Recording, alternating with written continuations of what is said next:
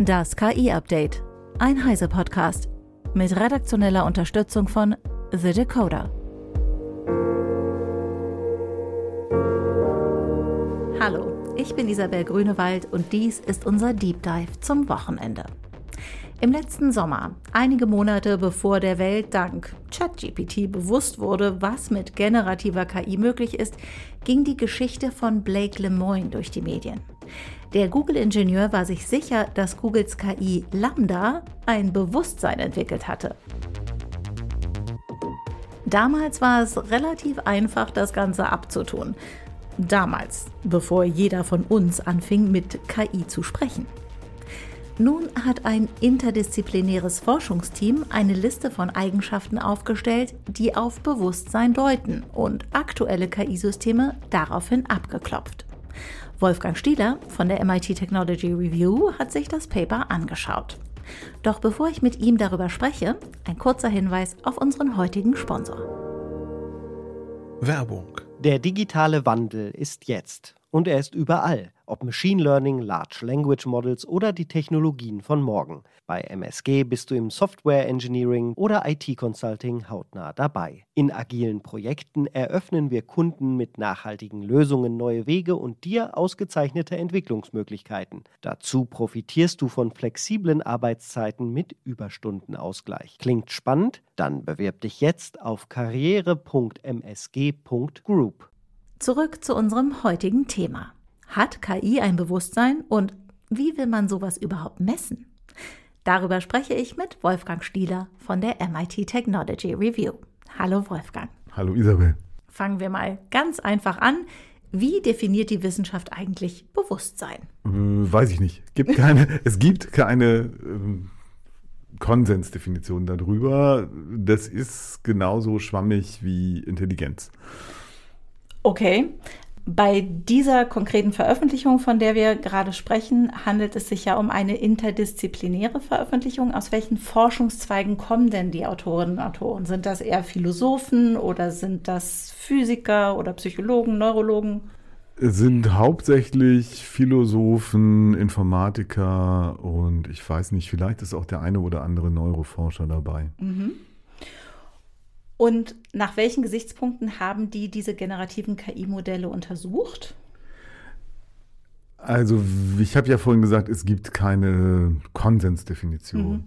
Mhm. Äh, was es aber schon gibt, äh, sind eine Reihe von, naja, sagen wir mal, breiter akzeptierten Theorien. Mhm. Äh, und da mischen sich die Arbeiten von Philosophen und Neurowissenschaftlern hauptsächlich. Mhm. Ähm, das sind dann halt eher so High-Level-Theorien, ähm, die Bewusstsein und wie es funktioniert und was es macht und auch in manchen Fällen auch die Frage, wozu es eigentlich gut ist, mhm.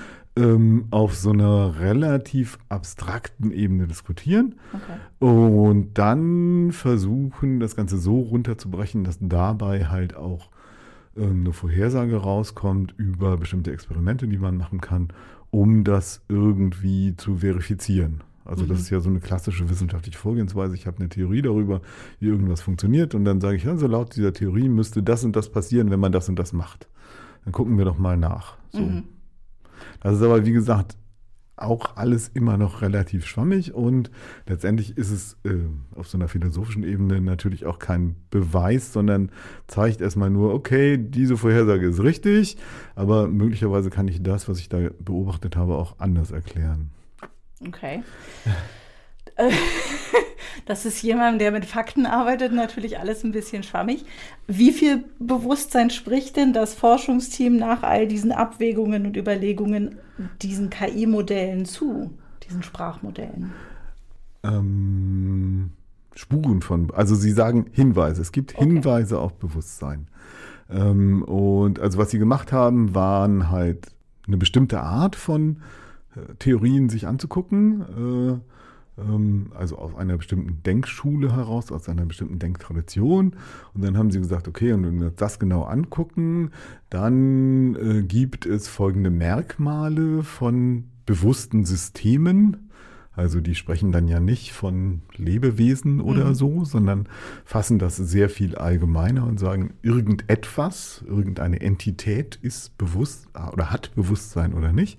Ja, und dann haben sie halt gängige KI-Modelle abgeklappert, zum Beispiel GPT-3, äh, ADA von DeepMind, das ist so ein autonomer Softwareagent in so einer simulierten Umgebung ähm, und haben sich angeguckt, wie viele der Merkmale, äh, die ein System, ein bewusstes System haben müsste, wenn es nach dieser, dieser und jener Theorie Bewusstsein hat, äh, können wir denn jetzt abklappern? Und dann haben sie, äh, können wir abhaken. Und dann haben sie halt festgestellt, die gängigen Modelle haben alle so zwei, drei, vier Häkchen, ähm, aber nie eine vollständige Liste vollgekriegt. Also ähm, du kannst jetzt nicht sagen, nach der, sagen wir mal, Global Workspace Theorie äh, ist äh, GPT-3 ein bewusstes System, sondern es hat einzelne Anzeichen nach dieser Theorie, aber eben nicht alle notwendigen Anzeichen. So, und sie haben auch eingeschränkt äh, gesagt, ähm, wir sind uns auch nicht sicher, ob jeweils, also wenn man jetzt, also man kann ja, man könnte ja argumentieren, dass wenn ich jetzt mehrere Theorien zugrunde lege und es die eine Theorie halbwegs erfüllt und die andere Theorie halbwegs erfüllt, vielleicht ist dann ja doch irgendwas dran. Wenn man das jetzt zusammenwirft, ob das irgendwie Sinn ergibt, haben sie gesagt, hm, wahrscheinlich eher nicht. Aber es zeigt nach Auffassung der Autoren halt ganz klar, dass es möglich ist, dass wir Computersysteme bauen können, Software ähm, kreieren können, die sowas wie ein Bewusstsein hat, according to, je nachdem, Theorie XY. Okay. Jetzt ist ja unter den Namen von den Leuten, die diese Studie durchgeführt haben, sind auch ein paar Namen dabei, die ähm, uns vielleicht bekannt vorkommen, wenn wir an äh, den offenen Brief denken, der aus der KI-Szene quasi kam, dass es ein Moratorium geben soll, ganz zu Anfang der äh, ganzen Entwicklung, Anfang des Jahres die gesagt haben, KI ist gerade zu gefährlich, zu mächtig, wir wissen gerade gar nicht, was wir da anstellen. Ähm, ist das jetzt quasi eine Bestätigung von der Sorge, die Sie schon vor ein paar Monaten ausgedrückt haben? Naja, das passt sozusagen gut in das Programm. Das ist jetzt aber ähm, nicht so überraschend.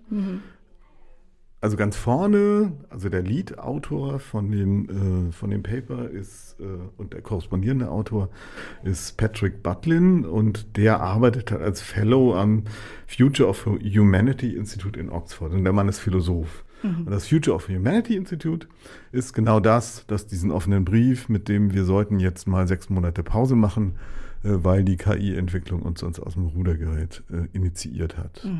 Und äh, die Idee und angestoßen hat das Projekt halt ein gewisser Nick Bostrom, der ist auch Philosoph in Oxford. Der wiederum ist auch ein ganz wesentlicher intellektueller Stichwortgeber dieser Denkschule, die wiederum viel zu tun hat mit ähm, effektivem Altruismus. Ist so eine besonders in den USA, im Silicon Valley beliebte philosophische Grundausrichtung, die wiederum halt sich viel mit existenziellen Risiken für die Menschheit beschäftigen. Also der Frage, könnte irgendwas passieren, das bewirkt, dass äh, die gesamte Menschheit ausgelö- ausgelöscht wird.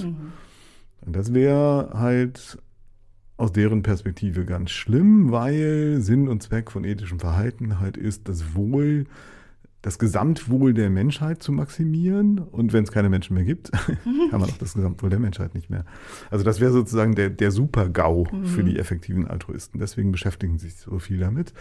Und lustigerweise eben nicht mit solchen Sachen wie dem Klimawandel, weil sie argumentieren, dass der Klimawandel zwar eine Katastrophe ist, aber höchstwahrscheinlich nicht dazu führt, dass die gesamte Menschheit ausstirbt. Nur viele.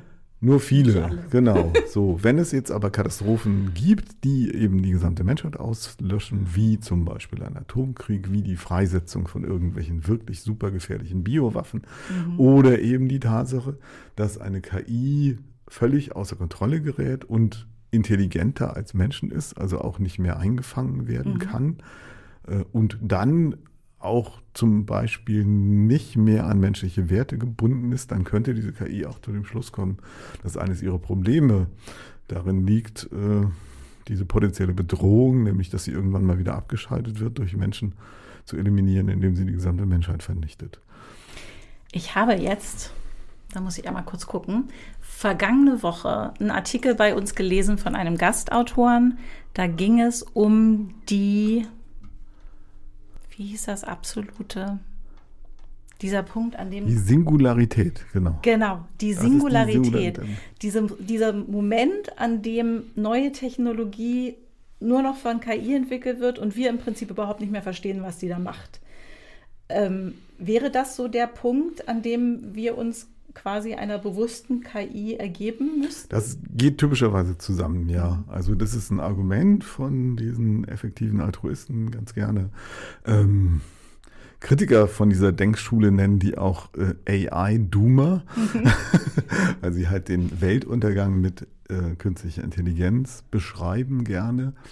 Ähm, und ja, das passt perfekt zusammen, wenn es eine KI gäbe, die intelligenter wäre als Menschen, mhm. dann könnte diese KI ja auch weiter eine nächste KI entwickeln, die noch intelligenter wäre und äh, wir Menschen hätten nicht mal eine Chance zu verstehen, was da abgeht und würden vollkommen abgehängt. Das ist die Logik hinter dieser Singularität. Ja. Ich stelle mir gerade ähm, aber dazu muss Douglas man. Adams Bilder vor. Aber da, Ich bin ja. nur der Computer, der den Computer entwickelt. Genau, ja. Aber dazu muss man zwei Sachen sagen. Also die, die Geschichte mit der Singularität geistert auch schon relativ lange in irgendwelchen Tech-Zirkeln rum ähm, und ähm, beruht eben auf zwei Ideen. Die eine Idee ist, dass technische Entwicklung immer schneller wird. Mhm die kann man durchaus in Frage stellen, tut sie nicht. Es sieht halt für uns so aus, aber es gibt auch diverse Gegenbeispiele. Mhm. Äh, und die zweite Idee ist dann halt, wenn es so eine superintelligente KI gibt, äh, dann hat die halt Eigeninteressen und diese Eigeninteressen sind nicht automatisch gleichzusetzen mit denen von Menschen. Also du gehst schon von vornherein davon aus, äh, dass äh, so eine superintelligente KI sozusagen irgendein so Terminator-Ding entwickeln würde mhm. und Menschen halt vernichten würde. Vielleicht sind wir dir ja auch komplett egal. also es gibt durchaus auch äh, Forscherinnen und Forscher, die sagen, wenn es denn irgendwann sowas wie eine KI gibt, deren Intelligenz Niveau vergleichbar ist mit der von Menschen, dann ist die aber wahrscheinlich auch einfach komplett anders. Dann ist das mhm. ein Alien. Äh, und äh, wir sind schon gut dran, wenn wir uns mit der verständigen können. Mhm. Äh, da, davon auszugehen, dass die sofort im Sinn hat, die Menschheit zu vernichten, ist auch eine sehr begrenzte Sichtweise. Mhm. Zumal sie ja trotzdem noch wahrscheinlich Interesse daran hat, dass wir Kraftwerke bauen, um Energie zu liefern oder ähm, hin und wieder mal warten, Schrauben auswechseln an irgendwelchen Rechnern. Ich hoffe mal, wir werden nicht ganz überflüssig. Kommen wir nochmal zurück zu dem Bewusstseinsthema. Ähm, ich denke bei Bewusstsein immer so ein bisschen als jemand, der, der mal die Entwicklung eines Kindes beobachtet hat, so dieser Moment, an dem Kinder sich ihrer selbst bewusst werden, wo sie merken, oh, das sind ja meine Hände und die kann ich bewegen und huch, das Kind da im Spiegel, das bin ja ich, das ist nicht jemand anders. Das setzt ja eine gewisse Körperlichkeit voraus. Und man sagt auch immer wieder, dass ein Problem gerade von Bildgeneratoren ist, dass sie eben keinen Körper haben und deswegen Menschen mit sechs Fingern bauen oder ohne Nasen oder sonst irgend sowas. Ähm, ist das nicht im Prinzip so, eine, so, so ein Widerspruch gegen diese ganze Bewusstseinsvorstellung, dass ein, eine Maschine ohne Körper eigentlich kein Bewusstsein haben kann? naja, das ist eine von möglichen, äh, eine mögliche Theorie, die du da gerade skizziert okay. hast, also dieses Embodiment. Mhm. Ähm, aber es gibt eben auch andere mögliche Erklärungen. Aber zunächst mal vielleicht äh, äh, nochmal grundsätzlich, äh, die Bewusstseinsforscher unterscheiden da halt auch ähm, verschiedene Arten von Bewusstsein. Okay. Ähm, das, was du beschrieben hast, nämlich dieses sich seiner Selbstbewusstsein, ist nur eine mögliche Spielart. Okay. Ähm, auf einem, ich sag mal, vielleicht niedrigeren und einfacheren Level haben wir auf jeden Fall schon bewusstes Erleben bei Wahrnehmung. Mhm. Das heißt, wenn wir eine Farbe sehen zum Beispiel, ne, dann äh, geht es ja nicht alleine darum, dass wir Licht einer bestimmten Frequenz wahrnehmen, äh, sondern das löst eine Farbempfindung aus. Mhm. Äh, Musik löst bestimmte Empfindungen aus. Und dieses subjektive Erleben, äh, ähm, das ist auch schon was, was ähm, höchstwahrscheinlich äh, ein Teil von Bewusstsein ist und mit Bewusstsein zusammenhängt. Mhm. Ähm, ja, dann eben, wie gesagt, die, das, das äh, Wahrnehmen von sich selber und dann eben auch das Wahrnehmen von sich selber als aus der Ich-Perspektive als immer das Gleiche, ein kontinuierliches Subjekt, das mhm. auch selber irgendwie handeln kann. Und dann natürlich auch nochmal die Frage, kann ich dann in der Welt wirklich was bewirken? Aber äh, das ist relativ weit hinten angesiedelt, sage ich mal. Oh, okay. Also wenn ich jetzt davon ausgehe, dass schon für subjektives Wahrnehmen, äh, bewusstes Wahrnehmen, mhm. ähm, sowas wie Bewusstsein notwendig ist, dann ist ähm, aktives Agieren in der Welt als autonomer Agent, sage ich mal, mhm. im weitesten Sinne ähm, nochmal eine ganz andere Frage. Hängt miteinander zusammen. Ja. Ohne diese Wahrnehmung kann ich auch nicht planen und kann ich auch nicht handeln. Aber die ist, diese Planung und die Handlung sind erstmal nicht notwendig oder vielleicht nicht notwendig. Die Leute äh, aus der Embodiment-Schule würden sagen, es ist auf jeden Fall. Auch Wahrnehmung ist immer ein aktiver Prozess. Mhm. Ähm, nicht was, was passiv auf mich einströmt. Aber andere Schulen äh, legen da nicht so viel Wert drauf. Das ist ja jetzt alles wirklich sehr philosophisch, diese Herangehensweise. Und du hast mir in unserem ersten Gespräch über KI gesagt, man darf KI nicht so vermenschlichen. Man darf da nicht so dieselben Maßstäbe wie für Menschen anlegen. Aber wenn man eine KI nach bestimmten philosophischen Denkschulen auf Herz und Nieren prüft, legt man doch eigentlich menschliche Maßstäbe an eine KI an. Nee, das würden die Autoren dieses Papers jetzt äh, verneinen, weil sie äh, ja auch abstrakt äh,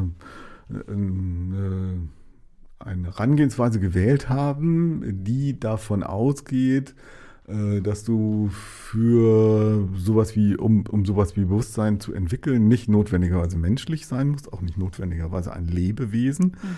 sondern die sagen, wofür ist das wahrscheinlich gut?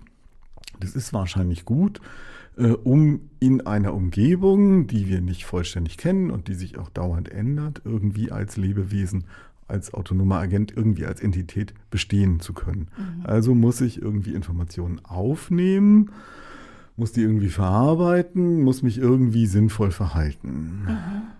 Dazu zu dem, was auf mich einströmt. Und das nennt man eine funktionalistische Herangehensweise. Also okay. Bewusstsein ist alles, was mir ermöglicht, Informationen von außen aufzunehmen, zu verarbeiten und äh, daraus sinnvoll Aktionen abzuleiten, die mir helfen, weiter zu existieren. So, mhm. das wäre so dieser, dieser funktionalistische Standpunkt, wie immer ich das dann mache, ob ich dann tatsächlich auch physisch in dieser Umgebung was mache oder nicht, äh, ist, ist jetzt erstmal, sei jetzt erstmal dahingestellt. Also ich kann mir auch einfach ähm, eine simulierte Computerumgebung vorstellen, in der ich nicht physisch aktiv werden muss, mhm. wo es mhm. aber trotzdem darauf ankommt, dass ich Informationen, die auf mich einströmen, sinnvoll verarbeite und daraus irgendwas mache und irgendeine, irgendeine Handlung. Okay. Also so ein, so ein Softwareagent in einer völlig simulierten Welt handelt ja auch. Er ja. handelt in dieser simulierten Welt. Dazu muss er nicht körperlich sein. Okay. So, und dann, und da äh, äh fällt fast automatisch dann raus auch dieses Ding mit der Informationsverarbeitung Und äh, da sagen die dann halt, Informationsverarbeitung ist höchstwahrscheinlich irgendwas im weitesten Sinne Berechnendes. Ich verarbeite Informationen, indem ich halt Mathematik, indem ich logische Operationen darauf anwende. Dann landest du in diesem Theorien, die im weitesten Sinne zu diesem Themengebiet äh, funktionalistisch und komputational mhm. gehören. Und dann äh, bist du schon fast auf der Schiene, dass du sagst, und das bedeutet natürlich auch, erstens, dass ich wahrscheinlich Bewusstsein im Computer simulieren kann. Mhm. Innerhalb einer simulierten Umgebung kann es dann auch ein simuliertes Bewusstsein geben. Und zweitens sowieso, dass ich unabhängig davon, was ich für eine Hardware habe, dass ich das in Kohlenstoffen machen kann, so wie mhm. wir jetzt, ne, irgendwie Lebewesen, oder dass ich es auch in Silizium oder in sonst irgendeiner Rechnerinfrastruktur machen kann. Mhm. Wenn ich davon ausgehe, dass Bewusstsein so etwas ist, dessen zentrale Aufgabe ist, und wenn ich davon ausgehe, dass schon diese Frage sinnvoll ist, was soll das mit dem Bewusstsein? Ne? Da kommt dann, siehst du, du merkst dann schon, da ja. kommen dauernd die Philosophen um die Ecke. es geht in diesem, es geht in diesem Wissenschaftsgebiet ganz viel auch und deswegen ist, glaube ich, auch Philosophie da noch so eng mit, mit rein verwoben, um die Frage, ähm, ja, welche Fragen stellen wir? Ist es sinnvoll, diese Fragen zu stellen? Und von welchen Voraussetzungen gehen wir aus? Mhm. Das ist ja auch die Problematik bei der Intelligenz der künstlichen Intelligenz. Ähm, denn die messen wir ja auch bislang mit standardisierten Tests, die für Menschen zugeschnitten sind in bestimmten Situationen, worin viele KI-Modelle total super abschneiden, aber dann bei ganz grundlegenden Berechnungen oder so völlig versagen, ähm, brauchen wir vielleicht ganz neue, auch philosophische Herangehensweisen, um KI zu messen. Also künstliche Intelligenz, genauso wie man Bewusstsein irgendwie neu definieren muss? Naja, es gibt, also, also erstens ist es so, dass das Spannende an dieser Diskussion, die ich jetzt gerade so angerissen habe, ist, äh, dass sie damit aufräumt, dass Intelligenz und Bewusstsein was miteinander zu tun haben. Das mhm. ist erstmal eine ganz andere Baustelle. Okay.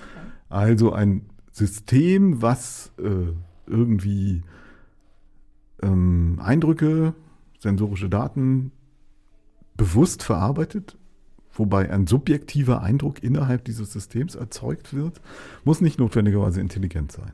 Okay. Das zweite ist, also das kann sein, dass das miteinander nee, nee, einhergeht, aber. Ich denke gerade, ich kenne viele bewusste Menschen, die nicht intelligent sind. Gut.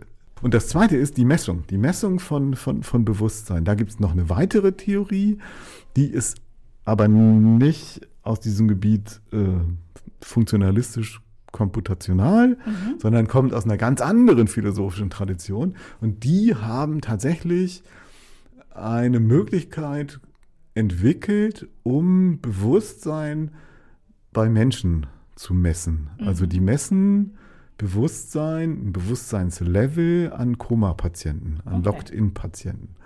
Und da kommen wir Kleiner Joyride durch die Philosophie. Äh, äh, da kommen wir zum sogenannten Panpsychismus. Mhm. Äh, die Panpsychisten sagen, dass Bewusstsein sich nicht trennen lässt von Materie. Also du hast ja diesen, diesen uralten, diese uralte philosophische Frage, äh, wie kann das sein, dass ein Körper, der ja gebunden ist an, an letztendlich an, an Materie und physikalische Gesetzmäßigkeiten.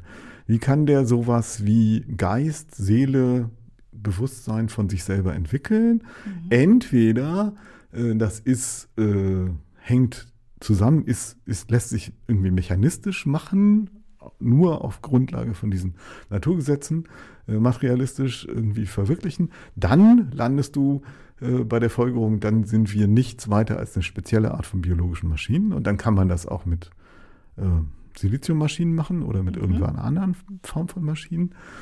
Äh, oder an dieser Art von Materie, die wir im Kopf haben, ist irgendwas Spezielles.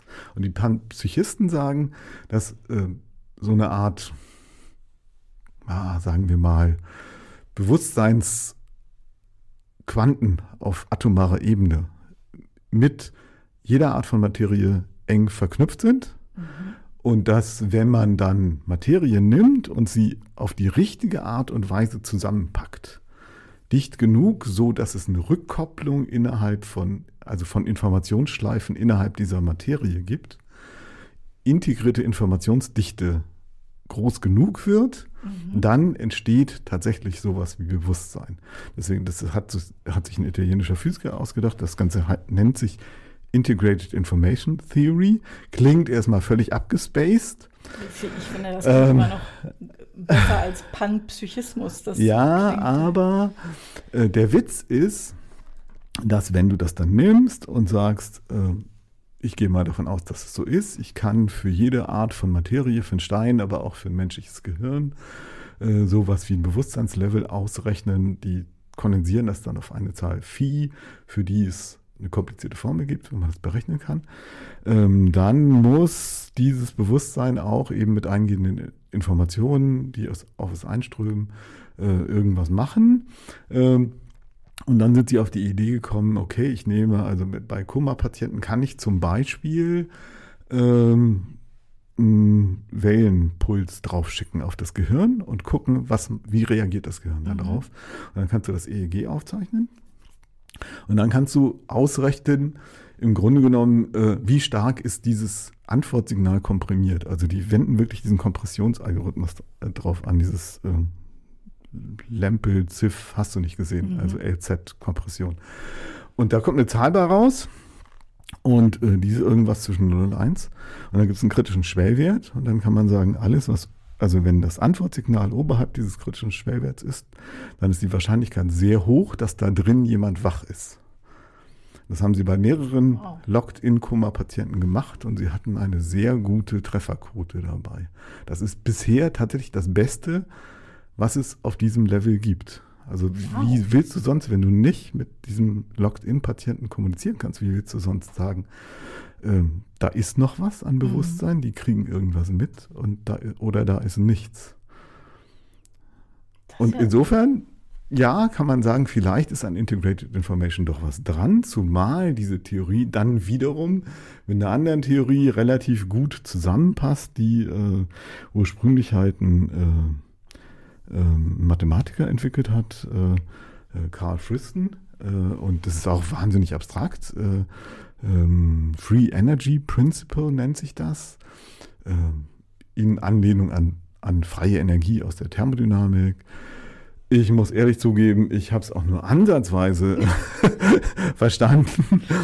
Aber im Wesentlichen beschreibt dieses, sagt dieses Free Energy Principle, wenn du so ein Lebewesen hast, irgendein, irgendwas, was lebt, mhm dann versucht es die ganze Zeit zu verhindern, dass die Thermodynamik, nämlich die, das Gesetz von der Thermodynamik, die stetige Zunahme der Entropie, also die Tatsache, dass alles, was irgendwie an Prozessen abläuft, atomar, chemisch etc., wenn es rein zufällig abläuft, äh, darauf hinausläuft, dass die Entropie immer zunimmt und äh, dass irgendwann ja nur noch so ein Brei überbleibt. Mhm. Kein, keine organisierte Zelle mit gerichteten Prozessen, ähm, keine klare Außengrenze, keine klare Grenze zwischen der Zelle und der Außenwelt, kein klarer Stoffaustausch, mhm.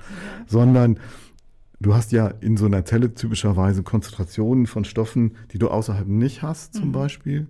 Äh, das wird alles ausgeglichen. Wenn das irgendwann tot ist, ist es einfach nur ein homogener Brei. So. Und Lebewesen organisieren sich so, äh, dass sie äh, versuchen, ähm, die Informationen über den Zustand der Außenwelt, die sie bekommen, äh, sich so zu organisieren, dass die, dass die Veränderung dieser, dieser Signale, die sie aus der Außenwelt bekommen, minimal wird. Also das heißt, sie versuchen vorherzusagen sozusagen, was passiert und sich von vornherein so, so zu verhalten, so auf die Umgebung zu reagieren, dass diese, dass diese Signale aus der Außenwelt möglichst gleichförmig bleiben. Und jetzt kannst du sagen, okay, auch das hört sich an wie wahnsinnig abgefahrener Kram, äh, auch sehr abstrakt, sehr theoretisch, aber der Witz ist, äh, dass es ein Startup in Australien gibt, die auf der Basis von diesem Free Energy Principle, die haben auch mit Friston zusammengearbeitet, mhm eine Zellkultur von Neuronen von Ratten am Leben erhalten haben und denen Informationen äh, aus einem Pong-Spiel über Elektroden, über ein Array von Elektroden zur Verfügung gestellt haben Okay. und geguckt haben, wie reagiert das darauf und diese, diesen Zellhaufen beigebracht haben, Pong zu spielen. Ein Zell, also keine, da war nichts mehr von der. Nein, das ist keine. übrig, nee, ein ein, ein Haufen von Neuronen und die haben sich intern zu einem biologischen neuronalen Netz verdrahtet, nachdem sie immer dafür, also nachdem sie das trainiert haben, sie, sie haben das System quasi angelernt. So eine, Mhm. ja, die Biolo das biologische Äquivalent zu einem Training bei einem äh, mathematischen Neu neuronalen Netz und haben halt bestimmte Antworten von dem System belohnt und andere quasi bestraft, indem sie das Rauschen verstärkt haben. Okay. Und dann argumentieren sie, ne, dass das aber, was dabei rausgekommen ist, richtigerweise nach dem Free Energy Principle vorhergesagt, eine Organisation dieses Zellhaufens ist, die haben sich so vernetzt, dass sie tatsächlich äh, auf den richtigen Input, der irgendwie abgebildet hat, wie ist denn jetzt gerade, wie sieht denn jetzt gerade das Bild von diesem Pong-Ding aus, äh, die richtige Antwort geliefert haben. Dann konnten sie eben auch diese Stecker ansteuern. Das ist, das ist wirklich abgefahren. Das ist abgefahren. Genau. Also ähm, das sind aber die einzigen beiden äh, Beispiele von, von Bewusstseinstheorien, äh, die ich kenne, die wirklich, oder nee, es ist nicht ganz richtig, äh, die, so, die so in dieser Art greifbare Resultate erzielt haben. Ähm, andere Geschichten spielen sich eher auf dem Level von Wahrnehmung ab, was ich aber eben auch total Ja. faszinierend finde. Also bewusste Wahrnehmung. Ne? Also war mir, ja, ist vielleicht blöder Karlauer, aber war mir bisher auch nicht so bewusst. Also du kennst ja vielleicht auch so eine typische Situation, wo du über die Straße gehst und so Tagträumerei, träumst so vor dich hin und plötzlich kommt irgendwie von der Seite ein Auto oder ein Fahrrad oder so und du hast es einfach nicht gesehen, obwohl du da hingeguckt hast. So, diese Phänomene kann man auf der Basis von bestimmten Theorien des Bewusstseins auch äh, erklären und kann sie sogar steuern und kann sagen, okay, wenn ich da und da dran drehe, dann sorge ich dafür, dass dir das früher oder später bewusst wird, dass dir ein bestimmter Aspekt davon bewusst wird. Okay. Aber bei diesen Beispielen, die du gerade genannt hast, mit den Koma-Patienten und mit dem Zellhaufen, da kann ich mir schon vorstellen, dass das ähm, Herangehensweisen sind, die man auf Maschinen übertragen kann. Also das ist, Ja, das finde ich leichter, als einfach nur eine Philosophie zu nehmen, die für mich sehr, sehr menschlich ist. Ja, es gibt andere Leute, wie gesagt, äh, hast, haben wir ja vorhin schon drüber gesprochen, die von vornherein davon ausgehen, dass du ein Embodiment brauchst, also eine Verkörperung. Da könntest du sagen, okay, dann konstruiere ich halt einen Roboter. Es gibt aber auch Philosophen und Neurowissenschaftler, die davon ausgehen, dass das wahrscheinlich nicht reichen wird, dass das äh, zumindest dieses, dieses ähm, sich selbst Bewusstsein, dieses Ich-Bewusstsein, was wir haben, was wir entwickelt haben, ähm, das Produkt ist von ganz vielen internen Körperwahrnehmungen und zwar bis runter auf eine relativ ähm, tiefe Ebene kriegen wir ständig ähm, Signale von unserem Körper, von uns selber, ähm, die auch, die wir auch so verarbeiten müssen, dass wir am Leben bleiben, dass wir, dass wir weiterhin funktionieren, dass wir atmen, dass wir stoffwechseln und so weiter. Ähm, und äh, das würde einem Roboter völlig fehlen, weil brauchst du ja nicht dafür. Ja. Und das ist aber ein elementarer Teil, also auch dieses innere Körperbild, äh, ähm, also ein Modell von, wenn ich meine Hand nach vorne bewege, was passiert dann so und, und wie sieht das aus? Ja. Äh, wie verändert sich das, was ich mit meinen Augen dann sehe und so. Ähm, das sind alles Bestandteile von einem großen Haufen von Wahrnehmungen, die letztendlich in der Summe sowas wie äh, eine Ich-Wahrnehmung ergibt. Und das kannst du, gibt es zumindest Leute, die sagen, das kannst du wahrscheinlich mit einer Maschine nicht hinkriegen. Das bringt mich zu meiner wahrscheinlich letzten Frage. Ähm, ist die Tatsache, dass man jetzt so eine Art Bewusstsein und, und auch so Funken von echter Intelligenz in diesen Modellen sieht, ist das beabsichtigt oder ist das mehr so ein Nebenprodukt der Entwicklung, dass je menschlicher sie agieren, man umso mehr darauf guckt, was sie mit uns vielleicht schon gemeinsam haben oder mit bewussten Lebewesen, Dingen, wie auch immer. Naja, bei den großen Sprachmodellen würde ich sagen, das ist auf jeden Fall ein Nebenprodukt. Ähm, generell, was die KI-Forschung angeht, ähm, war es schon immer ein Ziel. Hat schon immer das Ziel gegeben, Systeme zu bauen, natürlich, um was Konkretes damit zu machen, konkrete Probleme zu mhm. lösen. Und bei der ursprünglichen KI-Initiative damals in Dartmoor äh, war das Ziel tatsächlich auch einfach nur menschliche Denkvorgänge nachzuahmen. Mhm. Äh, aber es hat immer KI-Forscher gegeben, die gesagt haben, ich möchte wissen, wie das funktioniert, wie Intelligenz funktioniert, wie das menschliche Gehirn funktioniert. Äh, und äh, damit ich das verstehen kann, muss ich in der Lage sein, es tatsächlich nachzubauen. Insofern, das Ziel war immer da, wobei, das wäre ja nochmal eine eigene Diskussion, da könnten wir wahrscheinlich nochmal eine Stunde damit füllen, ob diese großen Sprachmodelle jetzt tatsächlich Anzeichen von Intelligenz zeigen ja. oder nicht. Es gibt Leute, die dem vehement widersprechen würden, es gibt andere. Meiner Meinung nach ist, der, ist die Frage noch offen. Es gibt andere Leute, die sagen, ähm, das ist nicht nur reine Statistik, sondern die bilden zumindest auch sowas wie ein Weltmodell. Da passiert auf einer abstrakteren Ebene sowas wie ähm, ja, Lernen von Zusammenhängen, die nicht in den ursprünglichen Daten drin waren. Ähm, aber wie gesagt, das ist Gegenstand eines sehr heftigen wissenschaftlichen Streites, mhm. bei dem ich auch äh, im Moment nur sagen würde, die Frage ist offen, ich weiß nicht, wer der Recht hat, kann ich überhaupt nicht sagen. Das heißt, ich habe doch noch eine Frage. Wo, geht denn dann die Reise hin? Meinst du, die Modelle werden immer quasi selbstständiger in dem, was sie antworten, in dem, was sie tun, in dem, was sie berechnen? Oder ähm, ist das noch ein sehr weiter Weg, bis wir an den Punkt kommen, wo wir mit einer Maschine reden und wirklich das Gefühl haben, wir reden mit einem Menschen? Nee, die werden ja eben eher nicht selbstständiger, weil wir das große Problem eben, da beißt sich die Katze so ein bisschen in den Schwanz, äh, mit diesem Alignment, also mit dem ähm, in Übereinstimmung bringen mit menschlichen Werten äh, bei den Sprachmodellen haben, dass die halt irgendwas erzählen, was mhm. auch diskriminierend, beleidigend etc. sein kann. Das wiederum ist ein Resultat von, von dieser eher statistischen Funktionsweise, mhm. also dass die einfach äh, das nehmen, was laut ihrem Trainingsdatensatz jetzt am besten passt und die beste Ergänzung wäre. Und äh, dann versuchen die Betreiber von so Chatbots wie OpenAI etc. Ähm, den Modellen das wieder abzugewöhnen und packen die sozusagen nochmal in eine äußere Schale rein und unterdrücken ganz viel von diesen schädlichen Antworten, die aber nach wie vor erzeugt werden. Und das heißt, im Moment sehe ich eher, dass die, äh, wenn du jetzt diese Chatbots nimmst, diese Conversational Agents, dass mhm. die in den Fähigkeiten eher beschränkt werden und unselbstständiger werden und das nachplappern, was halt sie nachplappern sollen. Da wird das kreative Potenzial sozusagen nicht ganz ausgereizt.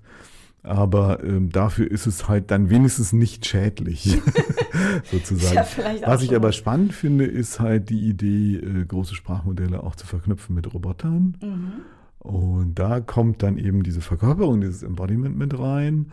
Äh, da ist halt einfach im Moment noch eine spannende Frage, wie kriegt man dann aus dem Sprachmodell heraus die konkrete Ansteuerung des Roboters hin? Läuft das eher auf so einer abstrakteren Ebene oder kann das Ding auch wirklich auf so einer relativ tiefen Ebene auf Motoren etc. zugreifen und entwickelt dann völlig neue Steuerungsstrategien? Mhm. Ähm, ja, und äh, da könnte tatsächlich dann, wenn auch noch dazu kommt, dass die Maschine ähm, mehr Freiheit hat, ihre Ziele zu wählen, mhm. tatsächlich auch sowas wie eine sich entwickelnde Intelligenz bei rauskommen. Also das, was du typischerweise bei Kleinkindern ja. hast. Ne? Also diese, diese Transformer-Modelle arbeiten ja mit, mit Aufmerksamkeit. Mhm. Ähm, in einem abstrakten mathematischen Sinne nicht das, was wir unbedingt unter Aufmerksamkeit verstehen, aber der Mechanismus ist, hat eine grob gesagt ähnliche Funktion. Mhm. und wenn du jetzt ein System hast, ähm, das seine Aufmerksamkeit darauf lenken könnte, was gerade am spannendsten ist. Und nicht äh, darauf, was seinen Trainingsdaten nach am interessantesten ist, sondern was es selber am interessantesten findet, also seine eigenen Lernziele mhm. zu wählen, dann passiert, glaube ich, was sehr Spannendes. Es gibt da aus dieser, ähm, in der Robotik schon seit Jahren, seit zig Jahren Experimente dazu, aber bisher war sowohl die Steuerung, also diese, der Computerkern von diesen Robotern, als auch die Roboter selber immer noch relativ begrenzt. Aber wenn man sowas, also wenn man Deve Developmental Robotics verknüpft mit äh, großen Sprachmodellen, die multimodal funktionieren und direkt mit Robotern verknüpft sind, das stelle ich mir sehr interessant vor. Okay, wenn wir soweit sind, dann wirst du hier wieder sein und mir darüber berichten. Ähm, für heute, glaube ich, sind wir erstmal durch. Ich hoffe, dass ich ähm, nicht nur verwirrt habe. Man kann das auch alles noch nachlesen in der MIT Technology Review. Vielen Dank, dass du da warst. Alles klar. Im Podcast der MIT Technology Review könnt ihr mehr von Wolfgang hören. Und auch das aktuelle Heft beschäftigt sich mit KI. Dort werfen meine Kolleginnen und Kollegen einen Blick darauf, wie KI die Schule verändert. Und das war's für heute. In der kommenden Woche spreche ich mit unserem Heise Medienjustiziar Jörg Heidrich. Dann schauen wir mal auf die rechtlichen Problematiken, die sowohl mit dem Training als auch der Nutzung von KI auftreten. Was genau wird vom Urheberrecht geschützt? Was müsste ein AI-Act regeln? Und hinkt die Gesetzgebung nicht sowieso schon hoffnungslos hinter der KI-Entwicklung zurück? Antworten auf diese Fragen liefert unser Deep Dive am kommenden Freitag. Es würde mich freuen, wenn ihr dann wieder mit dabei seid. Bis dahin könnt ihr mit unserem werktäglichen kompakten Newsüberblick auf dem Laufenden bleiben.